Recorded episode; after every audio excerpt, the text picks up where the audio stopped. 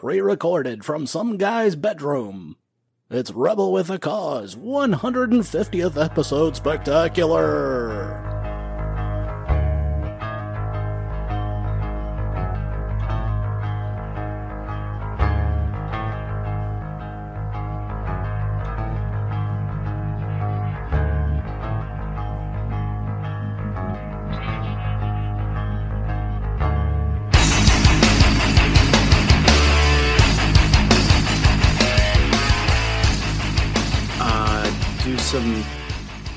Noise making for me. I'm just gonna switch to the audio outputs. Keep talking. Yeah, I'm talking all right. Oh, oh, oh. Okay. All right. I hear you now. Awesome. There we go. Hello. Hi. How's it going? How are you? It's I, it's going.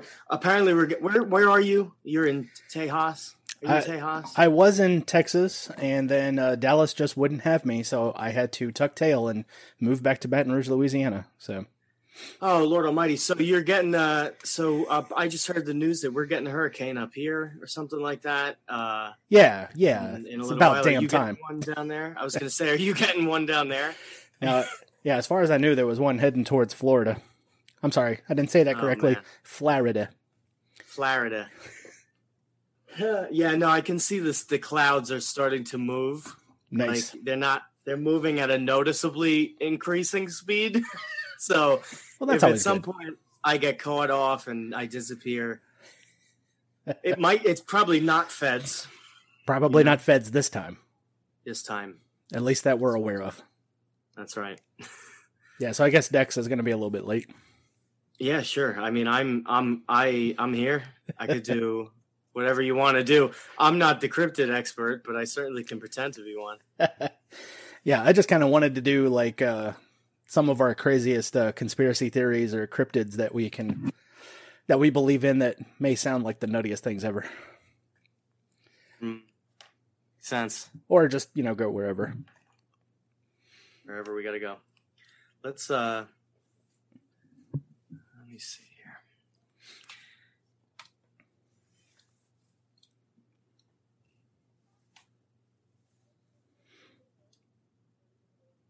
I'm looking out across the street towards the oh, convenience yeah. store that is over there, and two gentlemen are engaged in a loud shouting match, Oh, very good.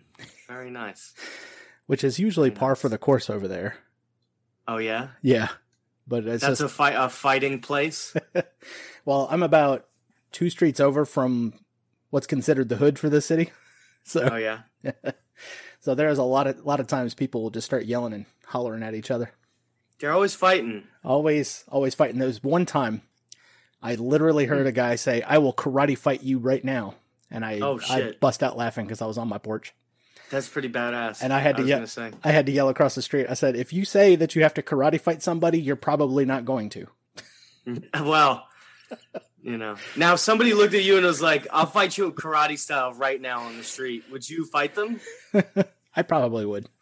You give them a fight, like a real Yeah. fight? Yeah, All right. quarter. Sicilian jeans and all. It's like, all right, come on over. All right, let's do it. Let's have a quick fight.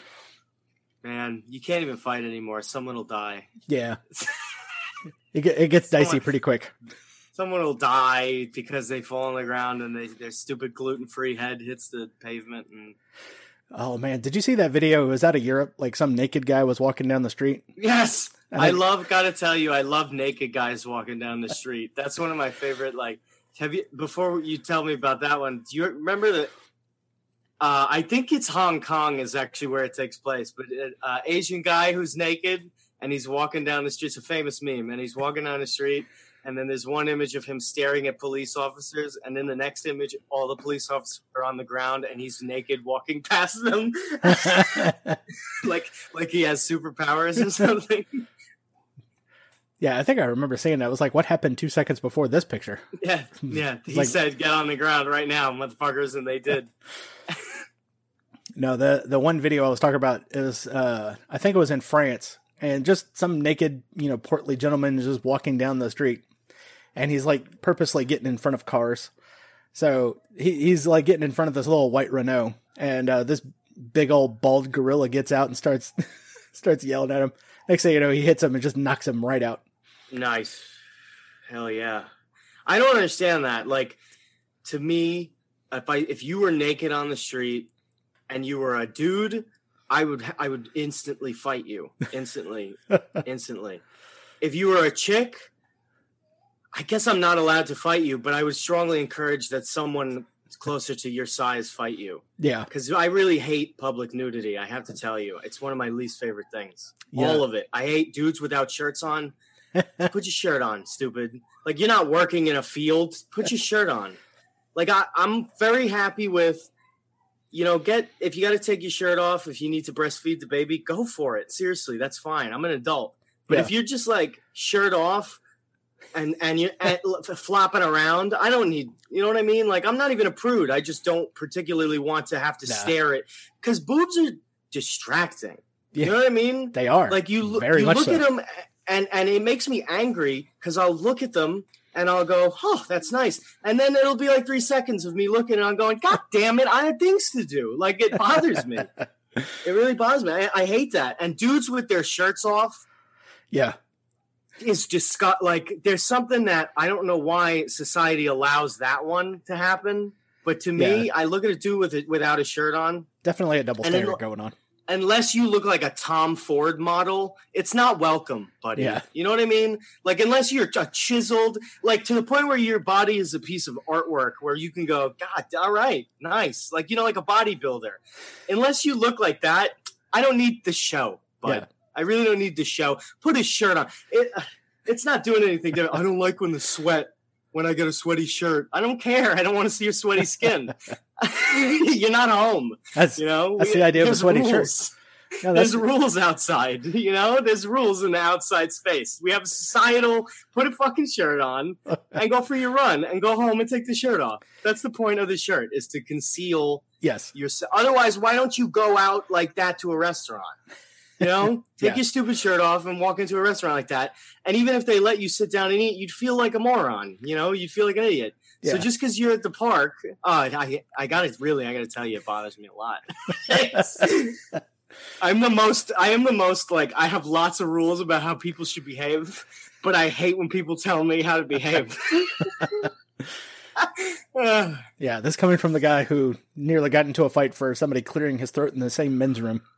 Unbelievable. That's crazy. But that's an etiquette thing too. It's like, Yeah. uh, it's, you, did I tell that story on my own show or on your show first? Uh, you told that on the Fadcast like years ago. I keep like double backing and uh, keep referencing. it every now and I, I swear, okay, because I swear I said, I told it on, on your show first.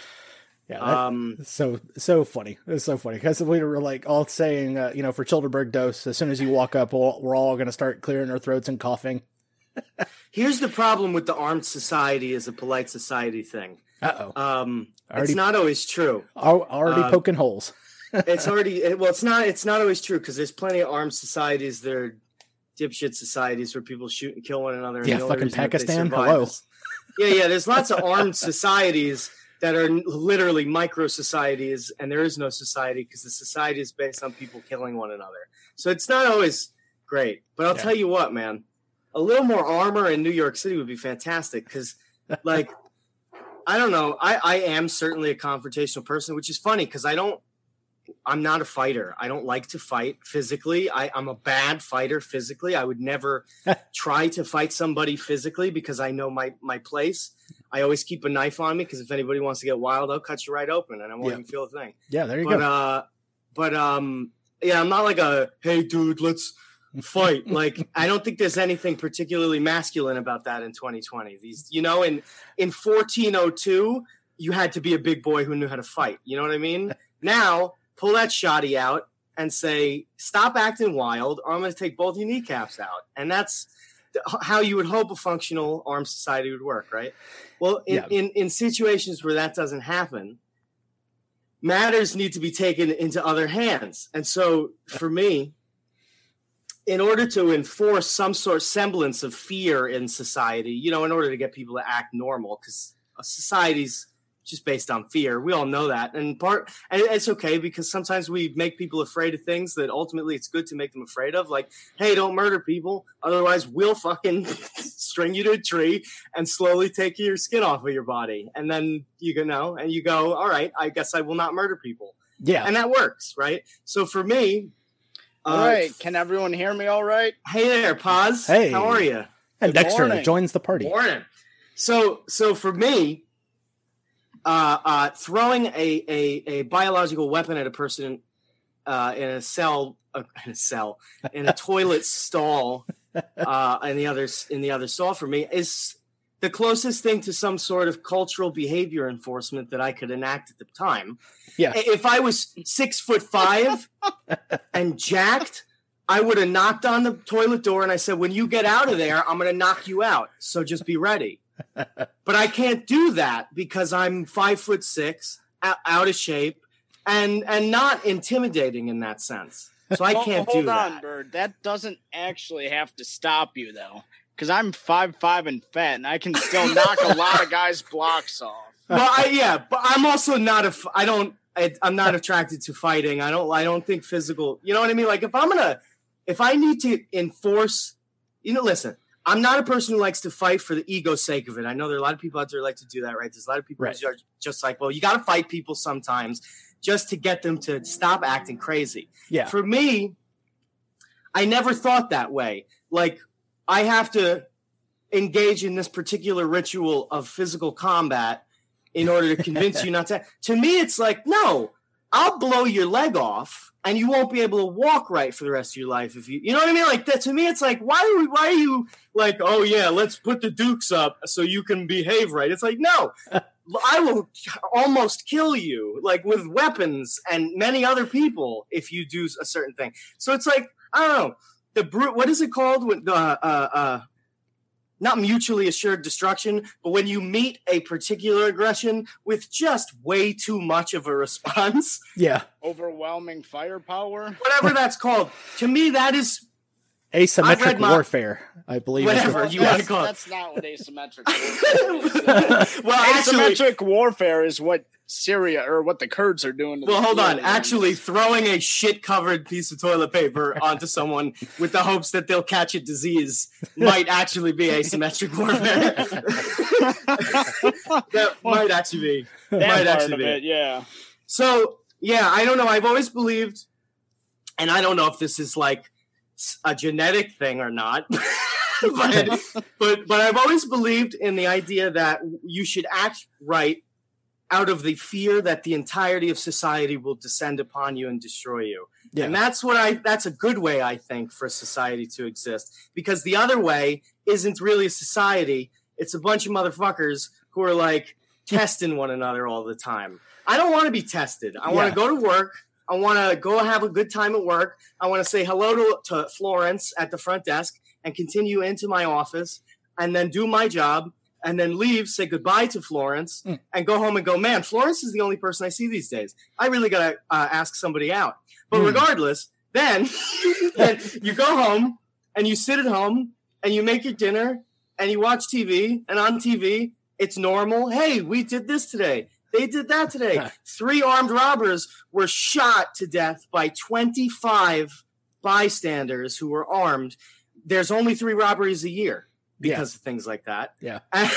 and so that's to me overwhelming. This look, this is how it was handled throughout most of history, right? Yeah. Ha- Throughout most of human Dis- history, if you fucked around in You'd any find out, right? in any form or fashion, if you fucked around, this is before liberalism, you know, return.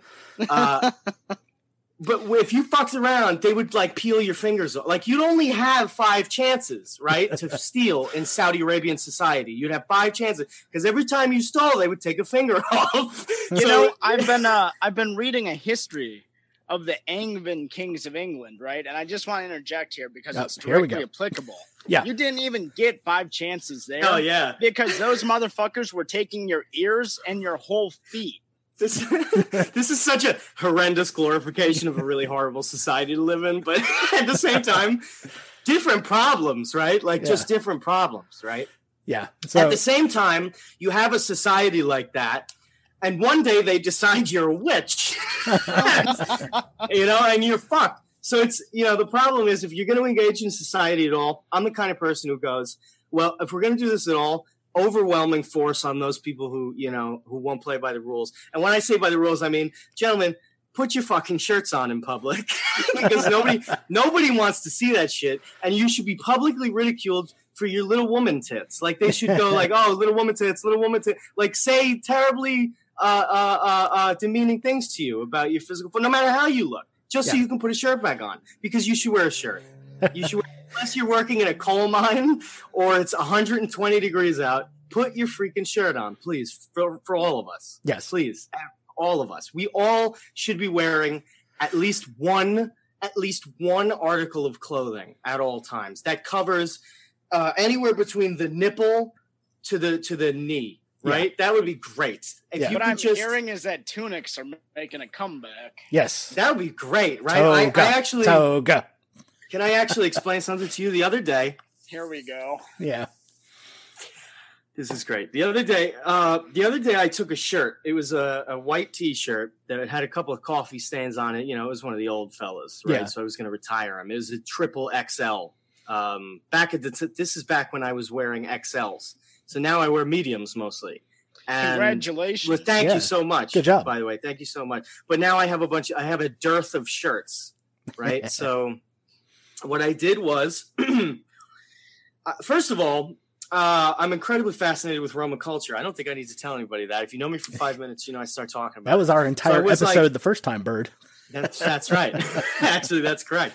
So, uh, I was looking at pictures of old Roman guys. I was like, man, these guys dress uh, uh, so freely and yet so conservatively. Yeah. You know, they dress the tunic, the toga specifically. The toga tunic is just kind of a shirt and upper bottom, but Yeah. the toga specifically, it's one piece of clothing. It's just one thing, and like, it's it's a sexy outfit. You know, it's it's it's it's like a. it's uh, a real regal. drip is what it is. it's drip. It's drip. It's regal. It looks like you're wearing marble Yeah. man it's cool it's really cool so i'm into that right I, but what i did was i couldn't make a toga yet i'm gonna do this next i took a, a shirt and i cut the sides of the shirt uh, uh, off uh, and like so so you cut the sides of the, it's hard to explain this you cut the sides of the shirt to make like a poncho you cut off the sleeve and then you cut down the side of the shirt and then Anyone who played high school football knows exactly what you're talking about. Yeah, Right. exactly. Yeah. and, and then you like pull really hard to get this thing super stretched out and then you stitch up the side a little bit in the middle and then you kind of just wear a belt and it keeps it all together. Man it was a tunic. Man it was comfortable. I was having a fantastic time. It- i had the tunic i was like i put on my crocs. I was like god damn this is extraordinarily comfortable. I would rather people go. I have to tell you, and I mean this absolutely sincerely. I would rather people go out into public and dress like that than ever see a, a man with his shirt off in public ever again. Well, you can, I, I, I you can't can tell do you this. how much I hate it. you can do You this, what, Bird. think- it's called Tampa, I think Florida. this is a well, this is this is an accomplishable fashion goal. We could Yeah. make this happen. Yeah. This is the sort of thing that can be memed into reality. My bigger problem is getting dudes to put their shirts on. yes. How many shirtless dudes are you guys running into? It's the summer. Every every douchebag who weighs 160 pounds or less thinks he's a fucking supermodel who should take his shirt off walking around in public. Okay, no, there are so many skinny fat motherfuckers on this planet. there are, there really are, and they think they look so beautiful. I They think this really is. do. I think this is really just a veiled threat to uh, Rollo working on his tractor in the backyard. Rollo, yeah. If I see somebody with if I see somebody with Rollo's build, shirt off, farmer's tan, walking down the street, I I physically go, oh, hey, uh," like I hate it. I hate it. Yeah, It's not a it's not a phobic thing either. I, I have I have no uh, predilections about any of that. It's a it's a it's it's we- it's it's a it's like a textural thing. Like you look at it and it's it's like if um, it's like if people wore uh uh undyed leather all the time. It's gross. It's Yeah, it's unappealing. just- yeah, Uh, and then guys with a lot of hair on their bodies, like I'm a hairy guy, obviously, right? Uh, if but but some of these gentlemen, are tremendous. There's a tremendous amount of hair on their bodies, and you see it, and you go, "That is." You look, you look very much like something that I would draw uh, as an enemy in a Dungeons and Dragons game. You don't look completely human. You look like a half a pig. Yeah. It's te- dudes are dude gentlemen, men. the average man. I can It's amazing when you think about how beautiful the average woman is, and then you look at the average man and you go, Jesus, Jesus. You know wow. So two things here, Bird. Two things.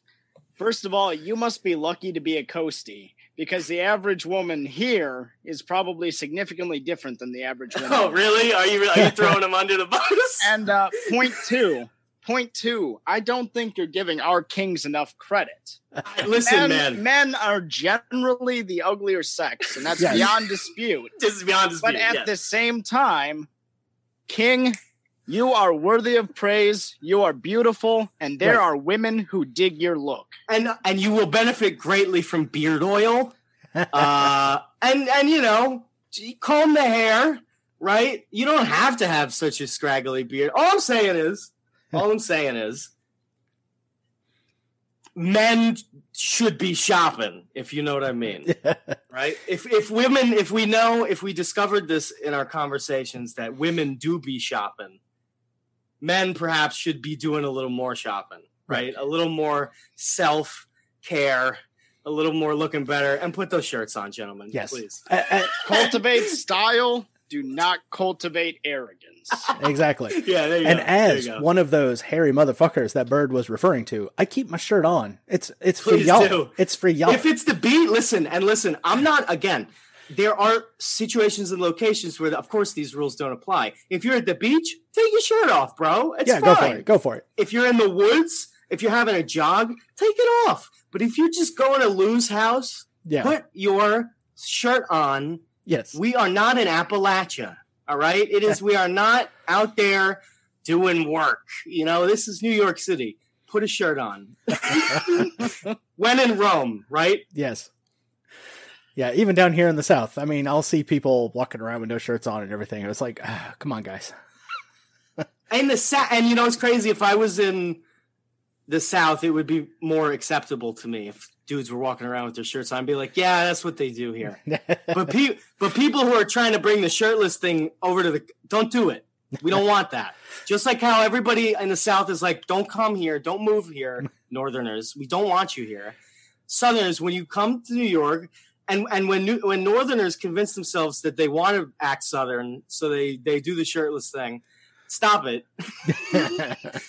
we have rules in our various places, and we Well, should respect so I, I want to get into the weeds on U.S. culture just a little bit here yeah, go for it. and point out that Mr. Bird R. Kissed here yeah, yeah, keeps saying Northerners yeah. when in fact Coastals. he should be saying coasty Yankees. Goes to Yankees. That's right. Let me tell you something here. Wisconsin is not Appalachia. No. Wisconsin is not the deep south, but it is quote unquote holler country. And if you are a hard-working motherfucker here, you Yeah. can have your shirt off Take goddamn shirt off. anywhere and no one's saying boo. No, take that shirt off. You know, my dad does uh he owns a construction company, right? Yeah, And they build uh foundations, right? They do Right. basement work. sure. Let me tell you, when you're 10 feet deep in a clay pit in 98 degree weather, throwing around 90 pound, Right. eight foot tall boards. If you're working, oh Yeah. boy. if you're working, you could take the shirt off, and that goes, in my opinion. See, I, I'm again, I have no predilections here, ladies and gentlemen. If you're working in a coal mine, take that shirt off. I don't care. It's up to you. If you need to secure any moving parts, that's your business. But if you need to be like my shoulders need to be exposed right now, my back needs to be exposed, go for it. Go for it. Really, I I don't care. But if you are in, If you're just walking down the street to the local stop it. And I'm telling you, you would be really shocked to know how many dudes I you know, been in, inside for six months, and they want to show all the girls uh, how hard they worked in, in with their calisthenic setups to try and get their bodies into peak uh, shape. Put that shirt back on, but Right. nobody wants to see it. The women really, I promise you, they don't want to see it either. They're not looking at you like, Yeah. "Oh, nice." They're looking at you like, "Man, he's staring at me, waiting for me to look at his body." yeah. The- it's not good. women are It's typically thinking about it the same way everybody else is thinking about it. It's like right. it's like get a load of this asshole. yeah, that's right. So put that shirt on. I want to see if you're at work, you could take that shirt off, but you better be working. Yeah. You really you better be working. When it's time to hang that that hat up and go home, put something on. Yeah. Put something on. On the job site, I don't I won't begrudge you. Off the job site, I got I want to eat a sandwich when I'm walking down the street. I don't want to have to look at your ham hocks and your floppy parts. You know, I really don't want to see it. Yeah. If you've been doing if you're putting in the hustle though, you ain't got them ham hocks anyhow. That's true. Yeah, that's true. Right. Yeah. That's right. and right. that goes back to what we were saying about skinny fat though. Yeah, yeah, Yes. those Because people are you the worst. know, you know when a dude's got the farmer tan and the Yeah. fucking wire muscles. Yeah, yeah, yeah. That's all right. Yeah. That's right. That's right. Different strokes for different folks. I want to emphasize. If your culture isn't like this, you know, do your own thing. You know, you go to another part of the world, they go, "What is a shirt?" I go, "Okay, it's fine."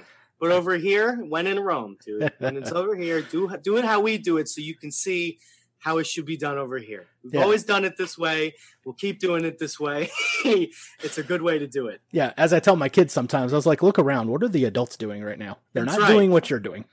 yeah, you could be a free individual, but a free individual, you know, at the same time, you should be a smart individual. Blend in, blend in. really, you want to be a blender. You don't want to stand out. You don't want to stand out. I think we That's me. arrived at the title of this episode. You want to be a blender. You want to be a blender. There you go. So pause. Ah. How's everything going up in your neck of the woods? Well, I'm finally back to work. Which is Yay. super cool. That is Yeah. super cool. Yes. Yes, yeah, extremely cool.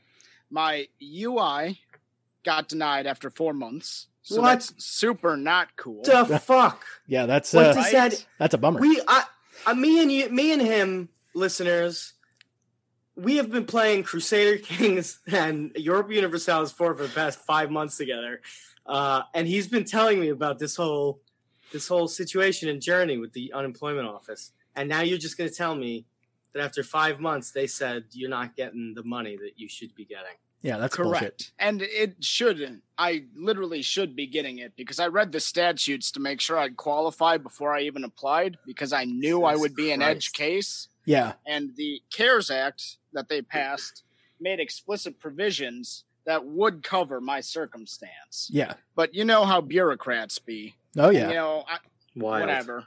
So there's some good, there's some bad, and in outrageous and ugly. You know, the good, the bad, and the ugly. I would like to direct our collective clout and hate towards Harper's, the uh, pseudo intellectual publication, for sending an LA journalist to my hometown Uh oh.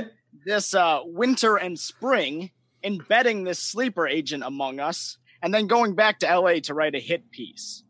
My Hmm. city, my precious little town here in uh, Wisconsin, has been trending on Twitter all day, and it's because of some jackass left coasty. Uh, so you know, good, bad, and ugly. Left- Troy Harper's. a left coasty, uh, a, a liberal Yankee. So gotta love it. Wow, for the first time, I just experienced Yankee solidarity. That was amazing. You were just explaining that, and I was going, "Yeah, people in the South talk shit about New York all the time. yeah, people in the South call people from Queens rats." And I was going, "Uh huh, yes." Uh-huh. I was like, "You know what? You know what? Maybe the sleeper cell has a point." wow, that was weird. I've never experienced that before. That was strange. yeah. Uh, so a, what did uh, he? What did they write? They were just bitching and moaning about how labor union politics don't rule Oh. Wisconsin anymore. Never mind. Never Oh, mind. I don't really have any Googly sympathy for that. moogly. This is actually New Yorkers are pretty halfway on unions, so I think I stand in the. Those things can be they can be pretty not cool. yeah, I don't know. I mean, you just you spend four or five months living here among us, yeah, and your big takeaway going back out to your glamorous, shiny Hollywood city is, oh damn, they don't want to be in a union anymore. the shit covered, fucking retar- water flooded, uh, crumbling city of LA. Yeah. yeah. it- they never get to the bottom of the reason why people don't want to unionize in some some respects because they don't want to pay you know literal mob bosses money. that should be going Yeah. to them. Well, Yeah, hold on well, now. and you know, so My there's a- bosses. there's a lot of misunderstandings. I'm a quarter Wisconsin Sicilian. I know what's up. Culture too, and you know we're deeply socially conservative here, deeply red team It's that. Uh, it's that Anglo-German thing. nonsense. yeah, it is. It's that But uh, Anglo-German in thing. in terms of economics, though, Wisconsin has in fact been an old left labor stronghold. Yeah. Literally going back to the late 1800s. Yeah, that's right. Yes, it has. That's true. You know what? So there, there's context for people Oh, with that shit lib neoliberal You know what? In- bullshit ideology. to Yeah. bemoan this, yeah. but they make no attempt to interact with the actual new reality on the ground here, and it reads like yet another eulogy for the poor benighted flyovers, and I hate that shit. Uh, you know what? Again, I'm going to disappoint you here, but there, Chicago, uh, uh, uh, not Chicago. Sorry, uh, Wisconsin has got some pretty badass union history. Uh, uh, it is that's kind of sad that it went away. It is. It's one Well, of those things. look, like, so if I if I were if I had stayed a Republican in college instead of becoming a libertarian, I almost certainly would be one of those civic nationalism mercantile motherfuckers who would love that uh, because the labor power base of Wisconsin is all domestic manufacturing. Too. oh, nice. Yeah. You know, it's not that shit lib no. It, I was going to say it's kind of like real union stuff. It's like we're Yeah. hammering steel, brewing beer, and you're damn Yeah. well gonna buy made American. Yes. yeah, yeah, yeah. You, I can appreciate the cultural aspect of that. Uh, pretty, pretty like as a as a timepiece for Wisconsin, but it's kind of I guess it's gone. So Well, it's gone for the better because I am generally speaking anti-labor left. I'm not anti-labor, never would be. So don't get that twisted. But I am anti-labor left to the gills. yes, yes, and I'm practically a Marxist. So uh, you know, uh, uh, have you guys ever seen The Rat? No, I haven't. I mean, which And you rat know are we talking about? Do you know what I'm talking about? Though? You're talking Paz? about the uh, strike phenomena. yeah, I don't want to get too into this because I talked about this on the Well, show. So, if so anybody's- talk about it as much as you want. But yeah, I, know exactly what you're talking about. It's- it's okay, but you've never seen one in person. No, So- no. All right, so I did this on my show. I'm sorry to anybody who already did this, but it's so funny to me. All right, so uh, Google, go to your Google machine Uh-oh. and put uh, New York City Union Rat. Uh, uh, and let's see if that takes us to where we need to go. Yeah, and it should come up inflatable rat. Now take a look at some pictures of it. so, so I don't know if you've never seen this before. Uh, it's just you know when when uh, a, a, a unionized business hires a non-union scab, they the union will go and wheel one of these fucking things out and blow it up. And sometimes they're inflatable in the like you know they put a machine under them. Sometimes they're inflatable like a guy will come and pump it up. Um, but my god, this thing is hilarious to me. I you I wish we did this more. Yeah, I, I love how it did- has. I love how it has blood red eyes. That's Yeah, it's a real New York yeah. rat. It's a real New York style. We have some monstrous little creatures that live in that Oh. fucking subway. Oh, it's man. got a name. The name of the rat Oh, is Scabby. Scabby. Scabby the rat. Scabby the rat. Scabby the rat. You know what? I didn't know that until you just said that right there. Shout out to you, Scabby. I don't know if I saw Scabby when I saw him get blown up. Man, can I tell you, Eric, the way they did this? They t- they they they took a they had a uh, like a pickup truck and they had this or this disc and they slapped it on the ground and they plugged it in and and it's a this disc that looks like it has fans in it and and they come and they pull this bag, this this gray and and pink rat bag, and they and they secure it around the blow up, and they pump it up, and this fucking thing just it comes to life in moments, and it's just a gigantic inflatable, disgusting beast. yeah, Isn't ol- that lovely? big old rat with a, with a giant with a gigantic scab on its belly. just to see just to see that in New York while you're on your fucking tourist uh, trip. Yeah, it's the, it's not the guy playing the You uh, know acoustic what? guitar It with the cowboy hat and no cultural shirt on. icon Of New York, though, It is, isn't it? man. Can I tell you there's another cultural icon in New York, and I'm going to shout him out right now. His name is Nick. I don't know his last name, but he's the Pin Man. So this guy, this guy who works at this this this this establishment that I frequent a lot. I don't want to give too much info. Yeah. Uh, but he works at this. sta- He's also a prolific Mets fan. Oh, and uh, that's a bold which, yeah, choice. I know it's probably some. Yeah, some people are going, "Oh God, yeah, me too."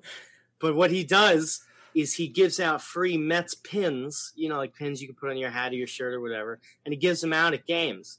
And uh, you know, I, I never knew that it was the same guy who worked at this establishment who was also the, the pin man, but I made the connection because I saw him driving in the pin mobile the pin the mobile. Pinmobile, Hmm. right? So let me see. First of all, let me see if we can Google New York City Pinmobile. And I- this is you want to you you want Americana?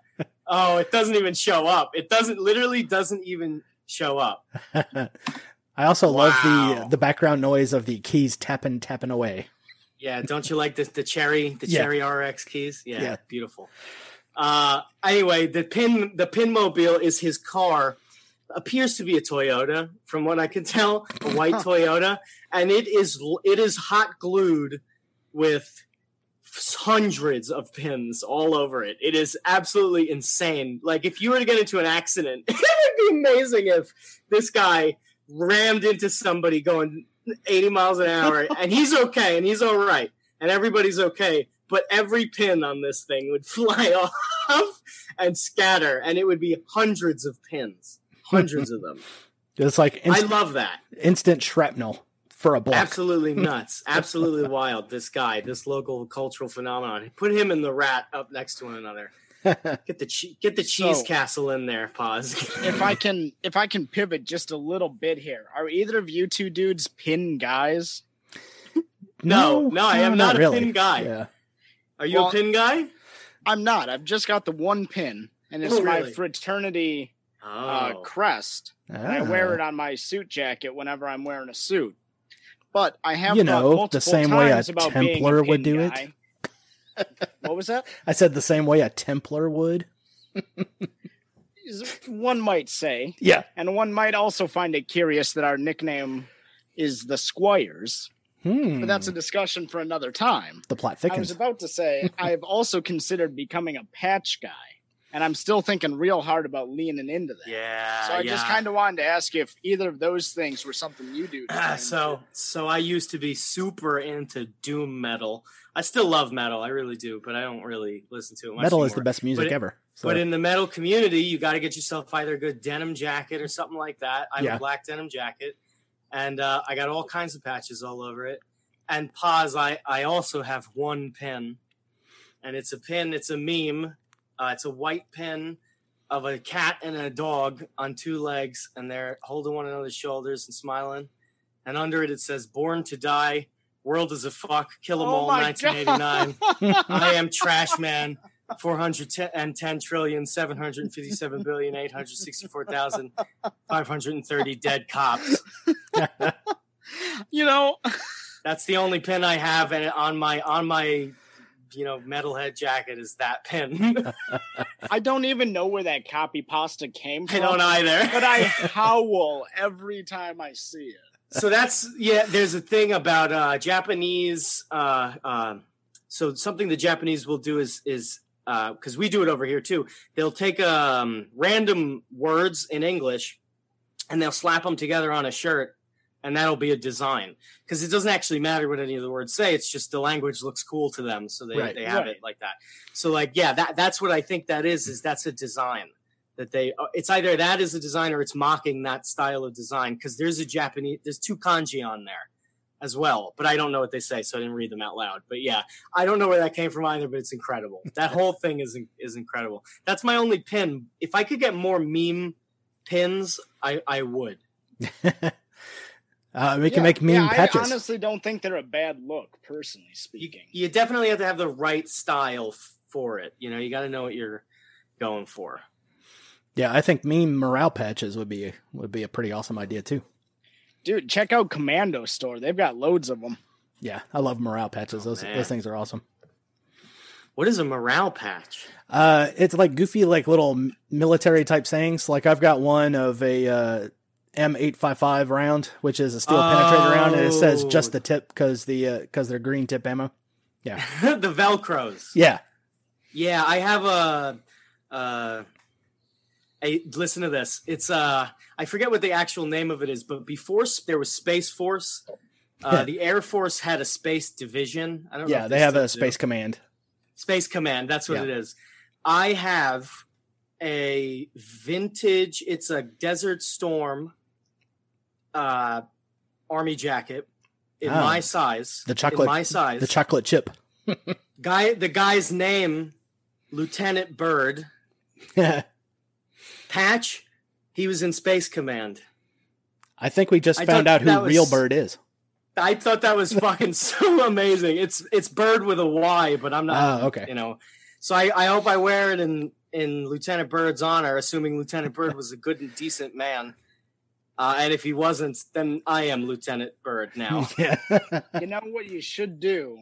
You should uh opt for Admiral Byrd instead of the Oh, yes, I'm Operation. Highjump legend. It, it Yeah, wasn't there you go. lieutenant. It it wasn't lieutenant. It it was whatever the Air Force. Uh, it's an Air Force one that I don't remember, but I, I call it lieutenant. Whatever. Uh, yeah. yeah, I'm the about officer to, ranks uh, look the send same you guys in the something Force. in the Zoom chat Uh-oh. Uh-oh. Uh-oh. Uh-oh. Here, Exchanging related to info. our morale Uh. patches discussion. here it Oh comes. man. What's your hey? Do you have a Eric? Do you have a favorite jacket? um, Everybody has a favorite piece of clothing. Since Okay. we're talking about jackets. so the 1950s like greaser uh, leather motorcycle jacket oh, is my favorite of color? time. Just black, straight up black. A black one. Yep. Beaten up or fresh? Uh, it could it could have a little bit of stress to it.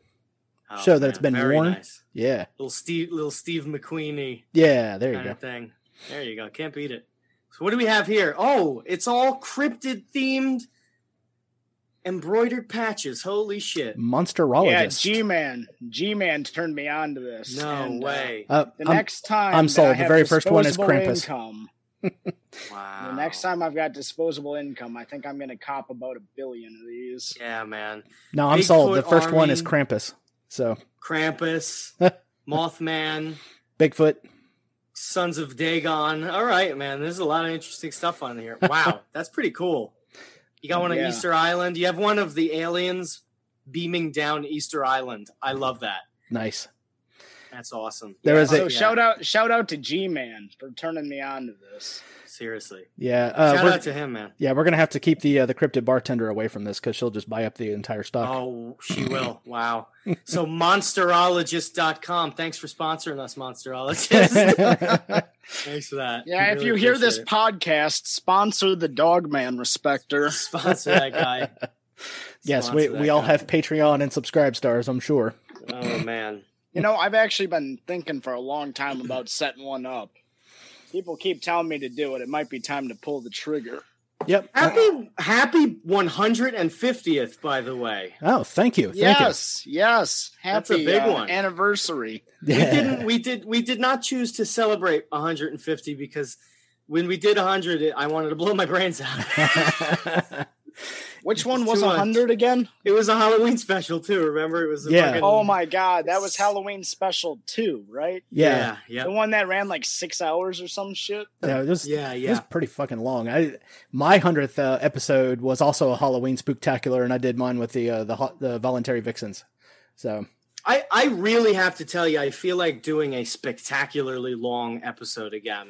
yeah, But but but, but single single topic where where me and someone else just beat to death a concept. like where we literally go from the beginning, we go, I don't know, we go uh no stone is unturned. i- is the end of the state achievable in the present sense? And for six hours, we go through every single poss like a war game. We go through every single way we could beat the state, how long we would imagine it would be sustainable, what tactics we would use, whether or not certain ideologies could be incorporated into that end game or not, and just beat it to death. Call it a thesis episode and put it out. And and no one would ever listen to it. I mean, maybe three or four people would ever listen to it. But I could tell you the three or four people who would listen to that in full are gonna get something pretty strong out of it. I would imagine. If you're It's gonna do some shit like that, you need to get Ted back on. Well, I because was actually can talked to Ted. ramble forever. Ted is the holder of my longest episode, and we did that. We talked about phenomenology for three hours. Yeah, And that Uh, dude could have kept going. Yeah, I'm pretty sure he could. and he have. actually messaged me the other day. He said, "Man, I was just thinking about that the other day." I was like, "Well, we got to do number two. He was like, this, "As soon as I get stuff together, I will, I will, we'll, we'll do number two. So once that happens, man, I'm, I'm ready to do it. I would love to. There's been a whole lot of discussion lately about postmodernism on the timeline, and it does makes me a little bit upset when I see a lot of people having commentary on things I don't, I know that they don't read.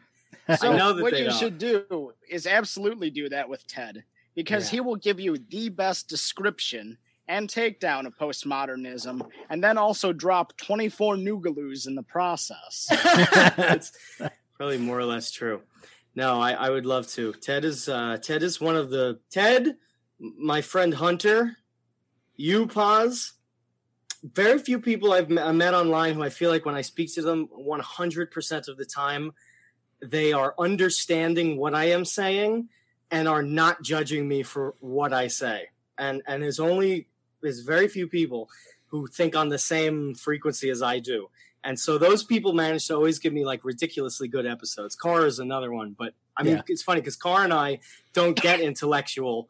Car and I, I think Car and I just when we when we hit it's dick jokes. Yeah. it doesn't ever It's coalesce. caveman brain. It's grug mindset. Yeah. It's that grug mindset. It really is. Yeah, I, I'd love to. So, I mean, me and, and Hunter, again, shout out to Hunter, Mutual Revolt uh, on, on Twitter. Uh, me and him are in the process of, of hammering out this whole social thesis. And I would really love to get him on and just beat it around with him for three, four, five hours. I, I really would love it. I don't think there's uh, a lot of people doing that. a lot of people in our space going, hey, we have theories too, and you know we're not old school, so we're not going to write them down and print them out. You're going to listen to them because that's how people in our generation consume content these days, uh, uh, visually and uh, audioly, audibly, Orally. orally. orally, orally. There you go. Yeah, I don't know. It could be interesting. It could also be like I'm not doing anything better with my time. so a five Yeah, hour know, episode last, on uh, la- uh, last podcast on the left, entirely different genre, but they do those super long form podcasts too. yeah, And if you're into comedy shows, they're pretty fantastic. Yeah, yeah, they're good.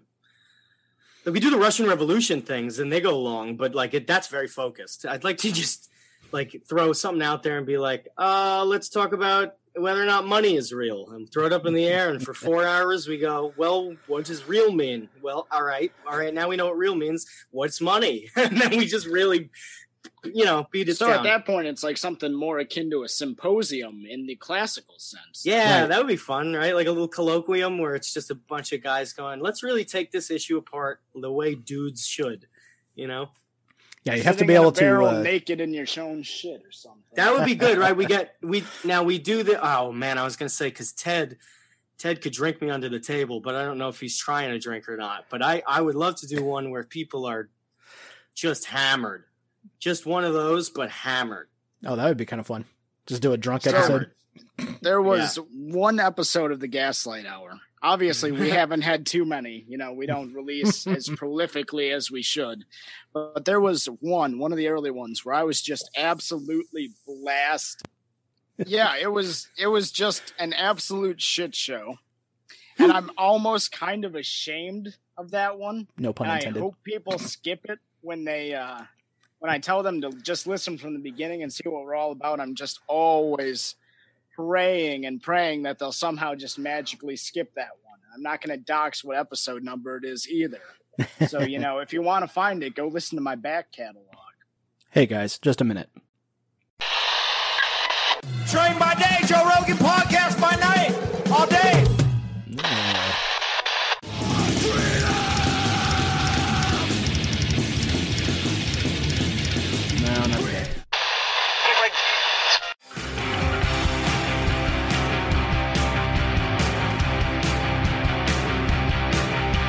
Maybe later.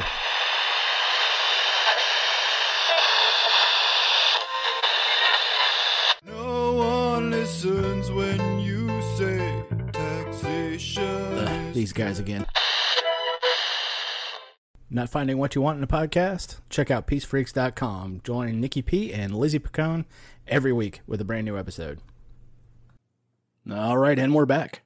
Yeah. There's uh there's there's uh, an an episode. There's a whole episode of the Fadcast that we couldn't release because Carr and the guest got into such a heated argument that it was like not postable. Oh man. Um, there was Deep lore here. What? there there was a time when I recorded five or six episodes with Rollo uh, on Bitcoin, where he literally where I, what I was just talking about with you. Uh, we recorded probably four or five hours, six or so episodes yeah. each, uh, each four or five hours uh, of us just drunk talking about Bitcoin and him explaining m- from the beginning. He said, "Okay, let's sit down.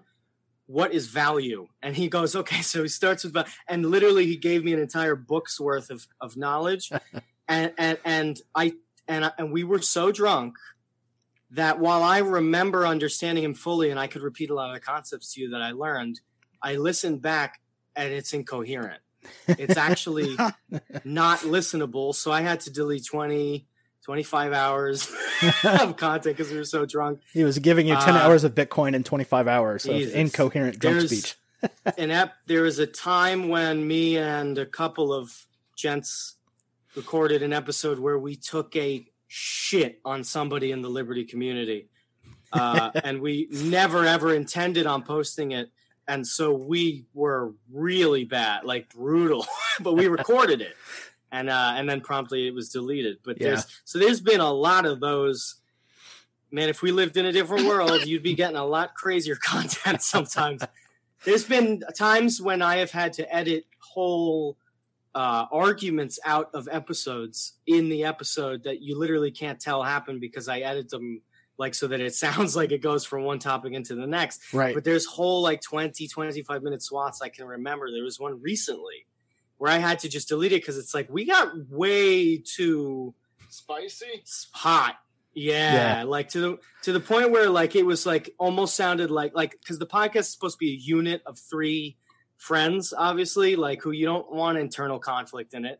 But man, Right. sometimes we we beef it out, and it, I listen back to it and I go, for the sake of uh, for the sake of the show and everybody's individual reputations, I'm gonna take that whole segment out. Yeah, I don't want to just take out parts. Yeah, I just try and take out the whole thing. yeah, it's funny when you, You know, record. you could get Strenuous editing shit. like that is a good thing, though. Yeah. Well, You I know, mean, you it's have good to, to, have editorial standards. You have to because I have a mouth, and so I have my problem is I have a mouth, and I'll I will always argue back, and uh, so and and sometimes other people on the show, and I don't I don't necessarily mean either the co-host. Sometimes guests come on, and they have mouths too, and like and they say words that you listen back and you go, yeah, I know what he meant. And in the context of how emotional I'm sure that person felt, yeah, I get it. but it's like, then you got to take that out because it's like someone will hear that five years from now when we're actually successful and, and will, you know, blow us back up into oblivion. You literally, it's, it's, it's insane. Got to be so careful. Yeah. Yeah, you know, and I think going back to our earlier discussions about culture, that's why a good understanding of host responsibilities and guest protocols is so important. Yeah. And we should be more concerned that it is so lacking in American culture today. yeah. Because there's a lot of Zoomers and millennials and uh, younger folks, not to get all trad here and sound like a boomer, but there's a lot of people that don't understand how to be a good guest in social contexts Oh yeah. and a lot of people who don't understand how to be good hosts. Yeah, yeah, yeah, yeah, Yeah. yeah. All very true. Definitely. Especially in today's climate, the good the good host is the one who doesn't put any pressure on the guests to say something interesting. Yeah. uh, uh, because you can get into a lot of trouble, man. It's crazy. We picked up Aaron, and I love Aaron. And I will I fight love anybody that on Aaron. motherfucker to death. And Oh, yeah, Aaron he's is the- a- he's the best. A genius. It's so weird. But Aaron says things that I literally have to bite my tongue and go, oh, like I hate when he says certain things because he uh, doesn't care. Like, you know what I mean? He doesn't give a fuck what the public opinion of the thing is. So it was really good to get him on as the third, but it's like, oh man. Well, he, he is your absolute loose cannon, and I Yeah. love He's really for my opposite. He's really Like- like, my opposite. That dude has such an intellectual depth, and he, He speaks the vernacular so well. I don't know. I do not have enough good words to say about He's your. like a true co-host. Leninist. He's a true Leninist. He really is an intelligent uh, voice of the proletariat. You know, and I'm a board, and I'm a champagne. Uh, what do they call them? Socialist? Yeah, Yeah, there a go. champagne That's, socialist. that seems to be the spaces we've become A, to a occupy. bougie woke capitalist. No, I will never be a bougie woke capitalist. I promise. a limousine liberal. Dude uh, that is and now i see pete saying it uh, uh, woke capitalist prague. Yeah, that phrase that aaron I, I imagine on that episode coined. Yeah, and now i see pete pete is like like i can like he me and we have a dm with pete and so pete will send us like uh, uh, updates on his part of this saga of going out and trying to own ancoms with the with the tanky method of adopting tanky vernacular right. because they shut down when you do it. Yeah, And so now I see woke capitalist Prague, bougie capitalist Prague. It's so good. I hope it takes off. I hope that phrase You know, takes off. It's super important to keep using that too. yeah, because Yeah. not only are you owning the tankies with it, not only that, but you're also reclaiming it from the neo-reactionary dipshits who originally coined it like four years ago. Yeah, yeah, that's true. Yeah. yeah. It gets fun. It gets fun, especially when you can shut down an argument with it because it's like. It's like okay, well, we know that you don't actually mean what you're what you're talking about right here, you bougie capitalist Prague. You know, Yeah, right. It's it's like like the you know the the old meme uh you know you tweeted this from your iPhone. It's like that doesn't matter. Like it doesn't work. It's Yeah. because it's like yeah, but everybody has that very easily accessible piece of technology yeah, in this society. It's like that's not really a, a owning the communists at all. Like Right. like it just doesn't land. in in fact, it's almost being like. I mean, with the amount of people who have iPhones, it's almost being like that's exactly the phone the communist would have. yeah, Right. You know what I mean? Like if if if if the fucking Soviet was producing phones, that would be the phone that they would produce. I mean, if society dictates it at all. So it's like it doesn't own them. But what owns them is you can't even enact the belief like that until we get rid of you. That's it's such an own. It's like you can't even have your state issued iPhone right. Until you stop being an anarchist because communism ha- needs a transitory state process that you need to play ball with. And every single time that we develop that soviet that forms and forms the dictatorship of the proletariat you ancoms start blowing buildings up and and and raiding post offices and banks and making things very difficult for the soviet to enact communism. And so we have to kill all of you. And So- that's the real response that every single attempt at communism has ever had to them. Yeah. And it's it is such an own because they know that too. And they shut up. Every time you bring it up, they go, uh, well, that's not real communism, or they, they just, just slinks back from how confident they were. It's a real phenomenon. Really is. Try it. Try it. Learn some learn some Stalinism is great for this. something Yeah, out of- something nobody has ever said about Stalinism for any other reason. Stalinism is great for this one thing, frightening ancoms on the internet. Well, Just read so- what Stalin wrote. Yeah, That's the thing, though, right? Stalin was the most successful anti-communist in history. That sort of. Anti-anarchist. Anti-anarchist, not communist. He was pretty good at getting Lenin's idea across once he got Well, all you know, Yeah, but he fucking- killed so many of them than commies. anyone Yeah. else, right? Well, I mean, yes, sure, but he also had to kill all the anarchists to do that. Is the point? If you So- want the point of this, remember the point of this argument is not ever to support uh, uh, uh, uh, Soviet communism ever. No. The point is to use communist vernacular against communists properly. Yeah. We all know what communism is. There is no illusion that communism is is anything other than what Lenin tried to achieve. Uh, there's there's there's certainly Marxism that is anarchist, but communism in any iteration you've ever seen is most properly done through a centralized state bureaucracy every time.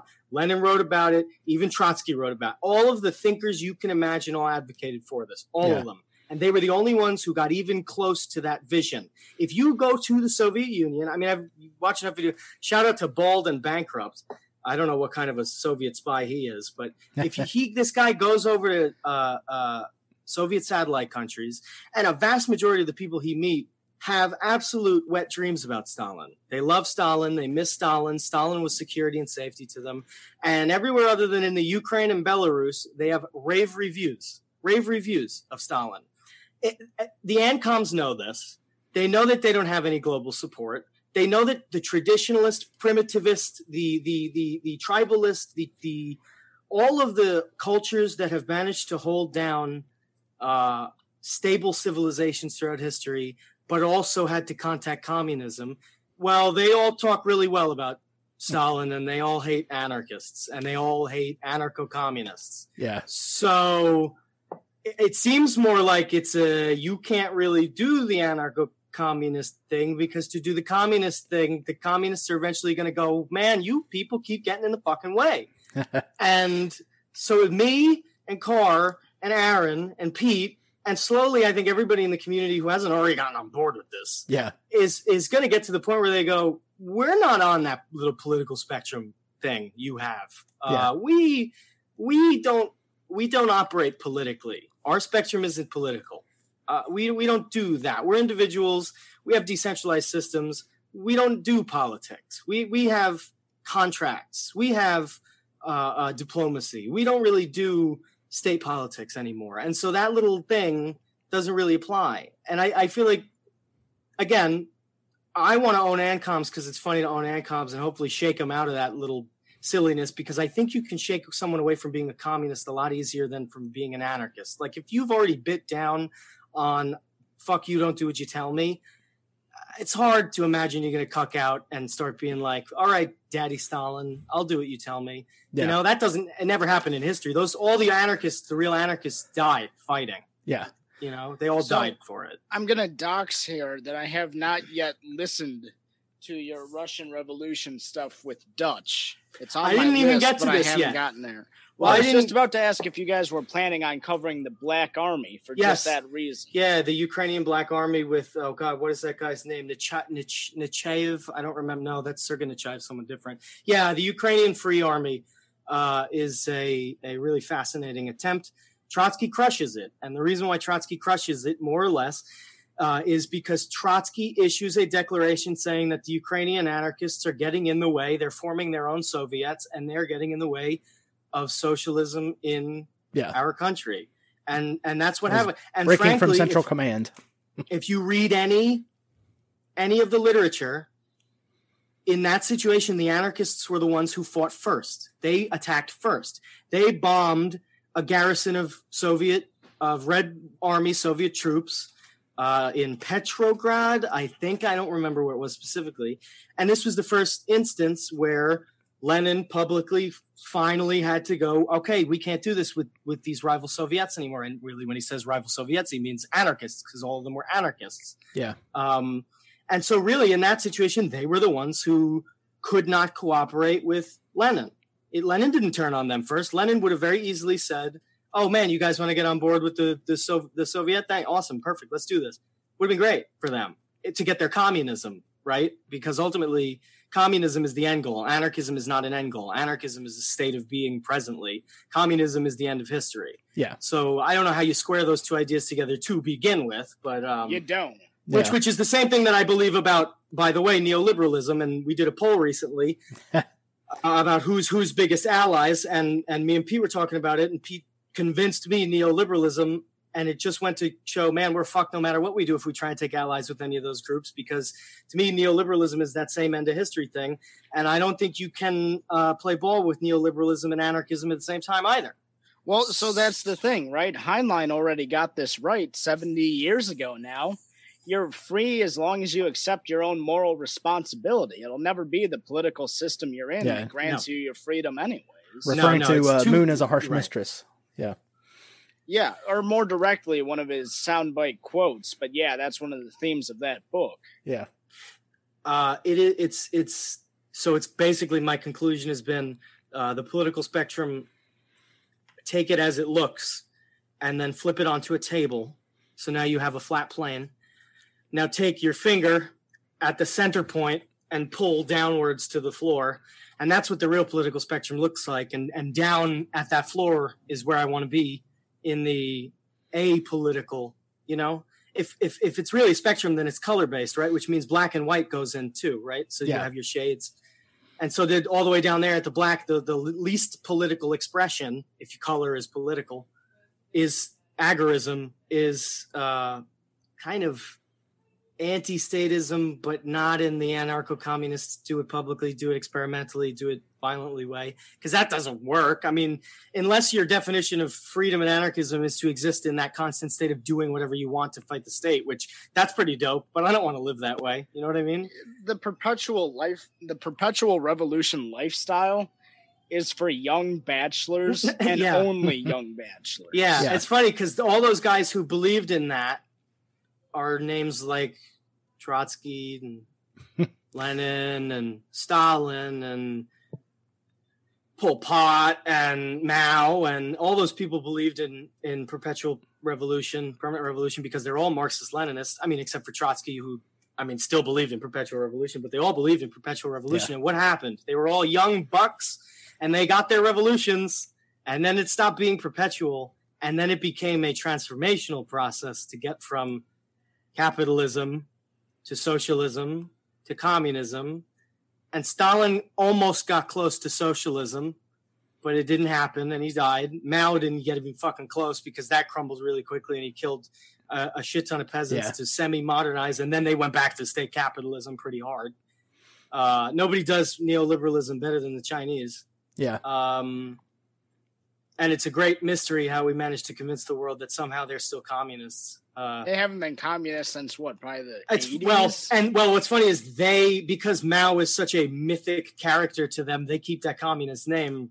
But but you know, Yeah. Xi I mean, Jinping has said many times, we are not communists, we are Chinese. yeah. We're we're we do things the Chinese way. We don't do things the communist way. That so that just tells you all you need to know. I mean, saying the Chinese way is what? Nationalism. What is nationalism? It's a fucking offshoot of neoliberalism. Yeah. Modern nationalism is just an offshoot of neoliberalism.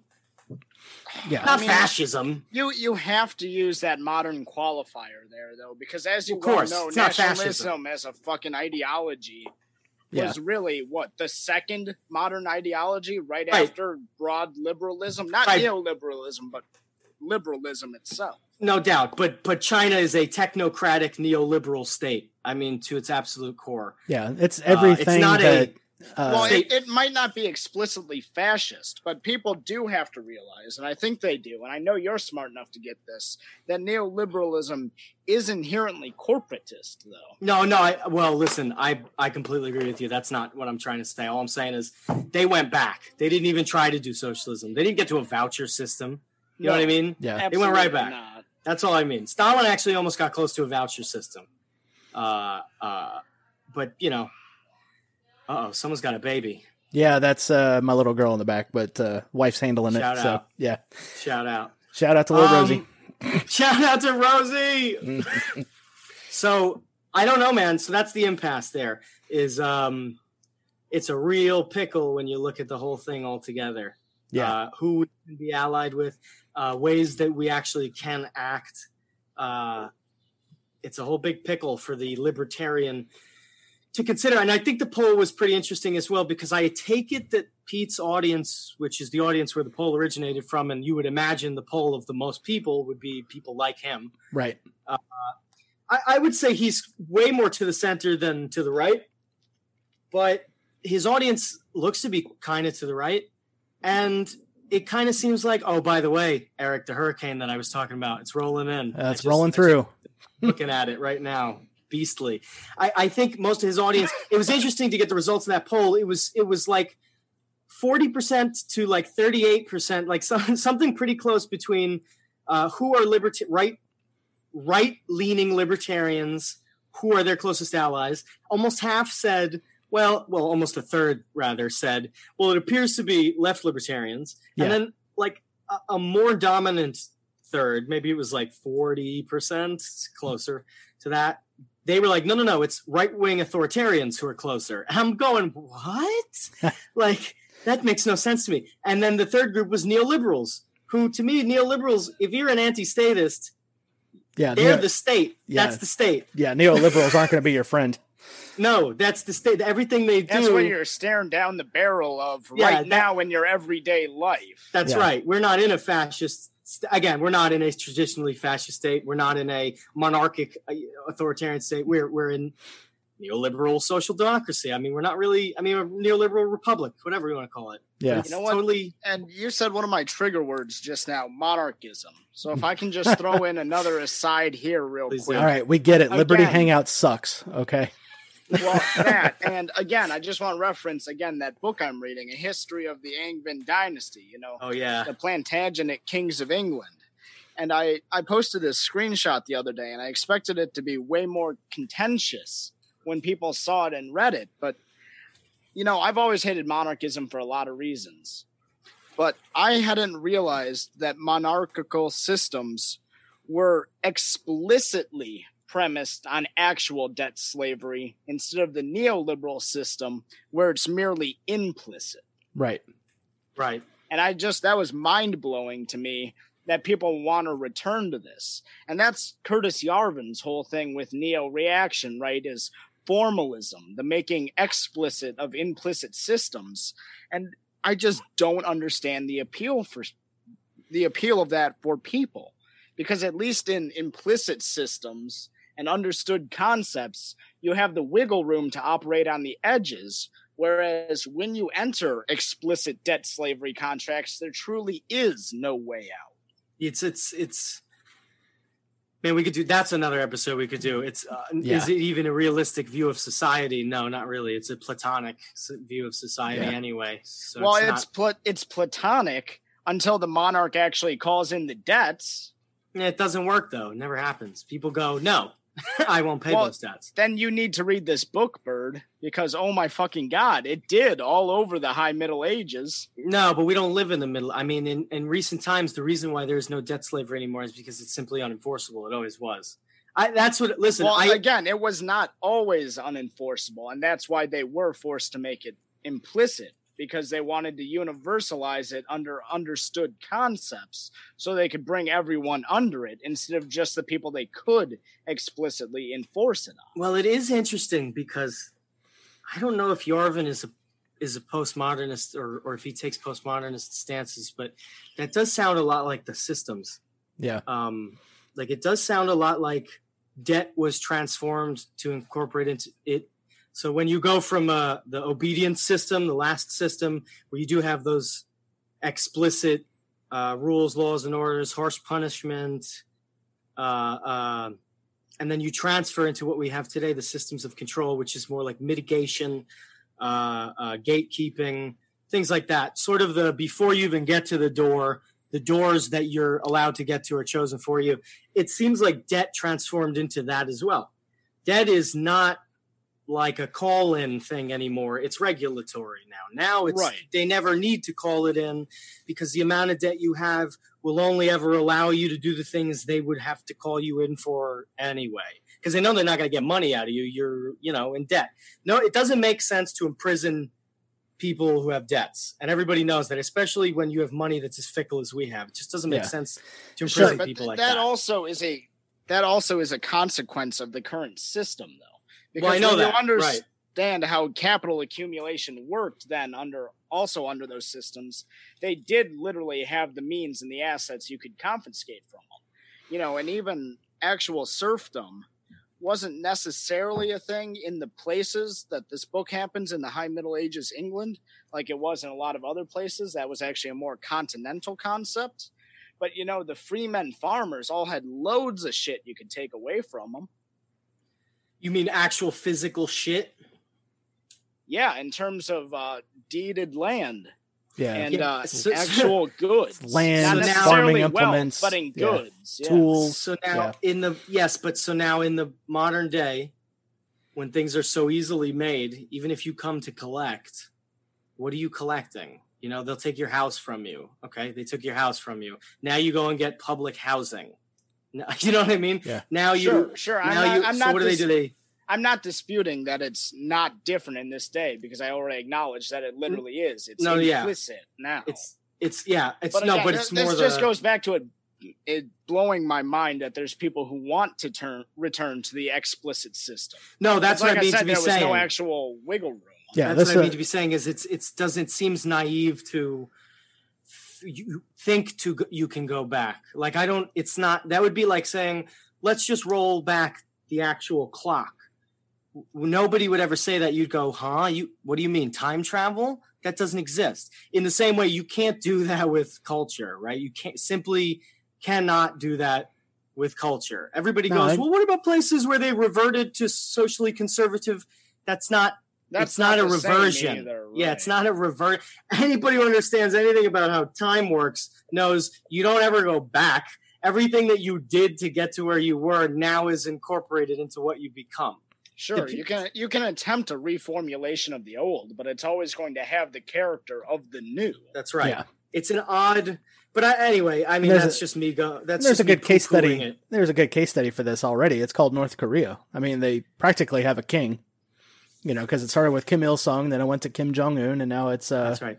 yeah. Well, so Look, and you know, people like to say that as a dunk on them, but despite that sort of hereditary rule characteristic, I really don't feel like it can be classified as any kind of actual attempt at monarchism. oh no, they could, would. they- yeah, they wouldn't say that themselves. It's odd. It's it really is Well, odd. th- yeah. They wouldn't say that, but I also think even just looking at it, that you really can't try to call it that either, though, because it's not predicated on any of the same systemic features. So like this is what's what I mean to be saying.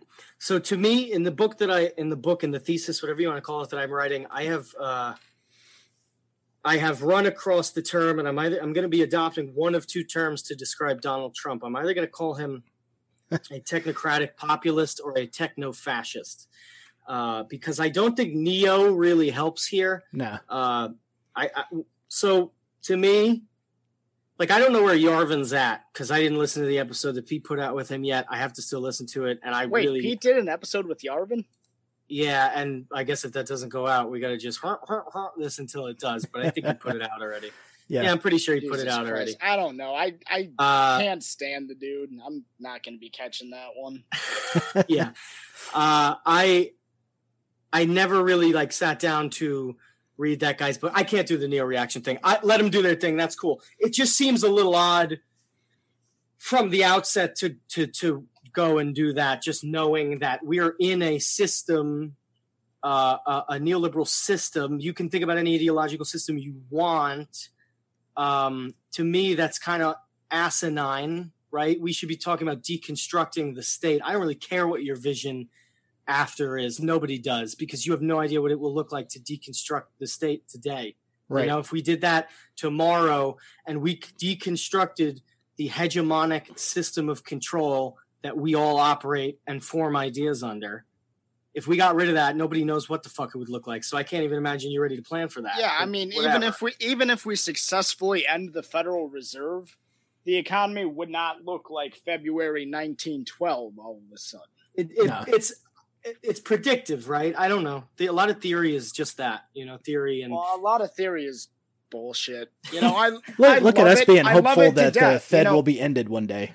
yeah, right. when I was in college, you know, I did not complete my degree, but my degree would have been in political science with a theory concentration. So I absolutely do love this stuff. And I don't want your audience to think that I don't love it. But at the end of the day, it is honestly just mental masturbation. It is a lot And of if it, I'm yeah. going to jack my skull meat off, I'm going to spend that energy on the Yeah. dog man or the JFK assassination or some shit like that. Right. Yeah, we. I'm trying to pat myself on the back and go. It's okay that you're writing a book about philosophy right now because at least for me, I it's it's it's literally practical. I'm trying to analyze what's happening today, right now. Um, I can't do it anymore with the whole conversations of, hey man, what would this look like? It's like, dude, I didn't even know we were gonna be in. in my, I wasn't gonna know I was gonna be my house for five fucking months. Like, what do you Right. mean? What is Ancapistan gonna look like, sir, on the internet? What are you talking about? Sure. Well, I think that's the biggest path differential from us. You know, you've Yeah. found a rational way to try and respond to this.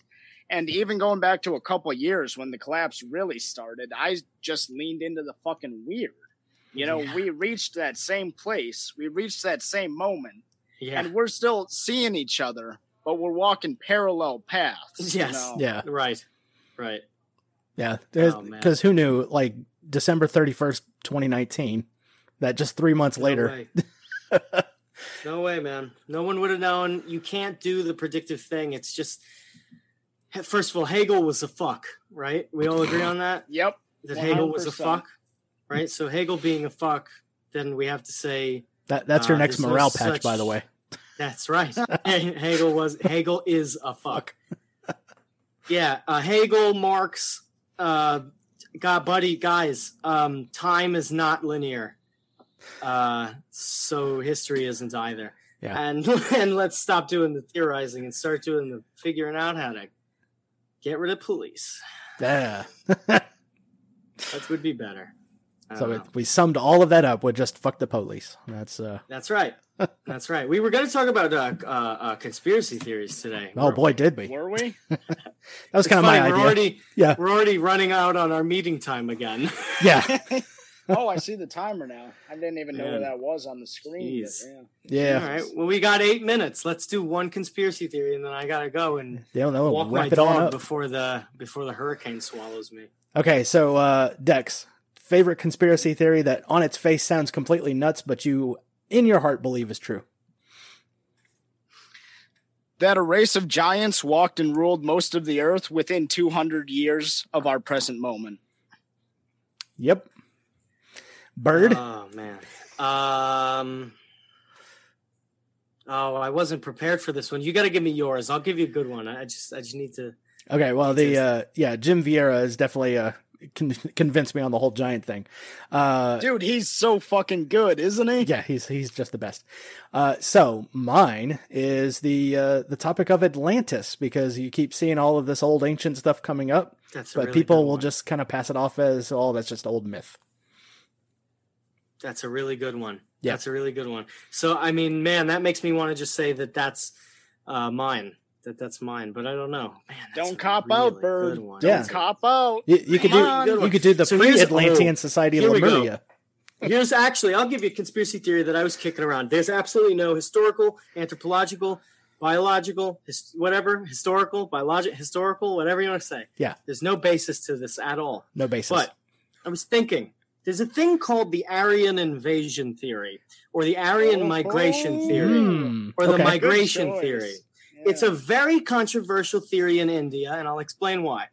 Uh, uh, in blah blah blah blah blah, so long ago, late 1800s, uh, uh, uh, there w- were social theories in Britain that started to pop up that said a group of uh, Scythian slash Iranian people invaded India and settled most of the north of the continent, brought with it Hinduism, uh, a culture, society, civilization. Obviously, this is very controversial to the native Indians because it denies their autonomy, their nationality, their ability to rise up and do it all themselves.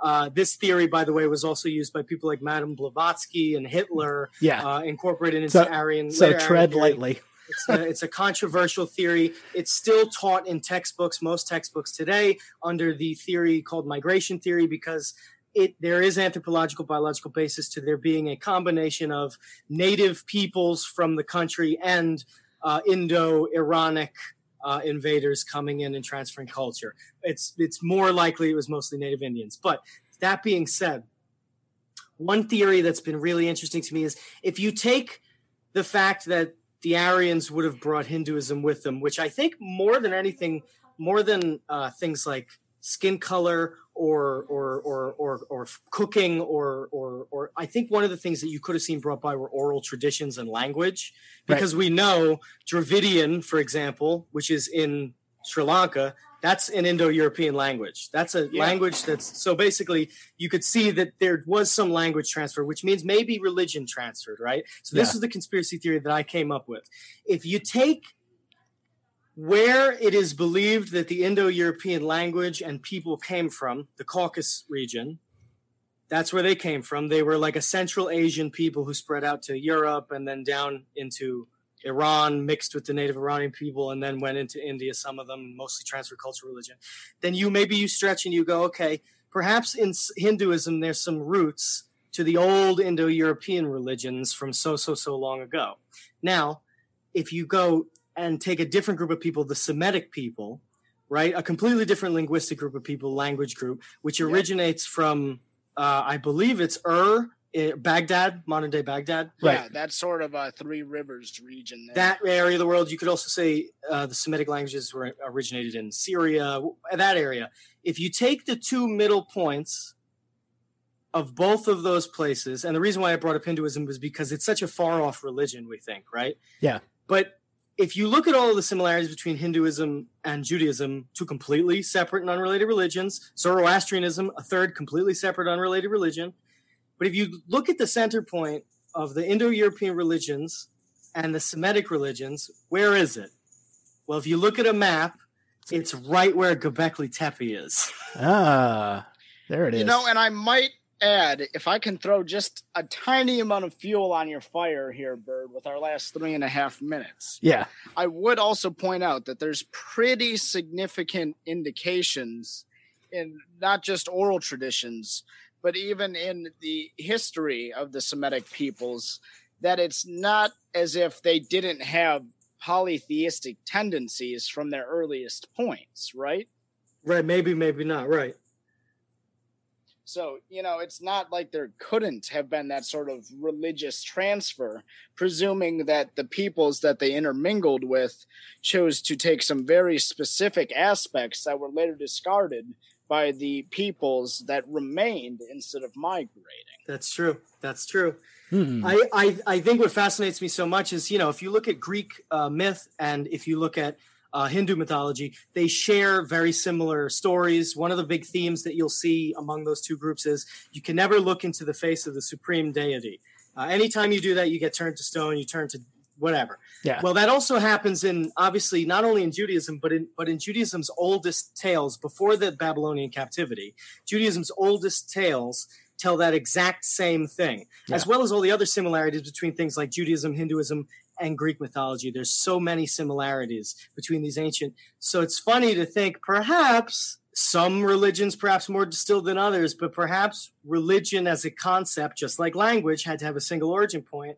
Maybe it is in those early, early temples that we see that we can't quite know the meaning of. Maybe. I mean, Yeah, that region has Bird- got some real ties to a lot of different religious traditions. I think me and you need to have a longer conversation about that, whether on pod or off. But uh, Yeah, you and. I got some But real there's talking my- to do there. There's my conspiracy theory for you that I came up with the other day. No, that's a I'd pretty like good to one. uh, imagine the genealogical origin of some of our earliest myths because I believe a lot of the myths in uh, uh, in in the ancient Jewish texts, not only in the uh, original Hebrew canon, but sometimes out of them.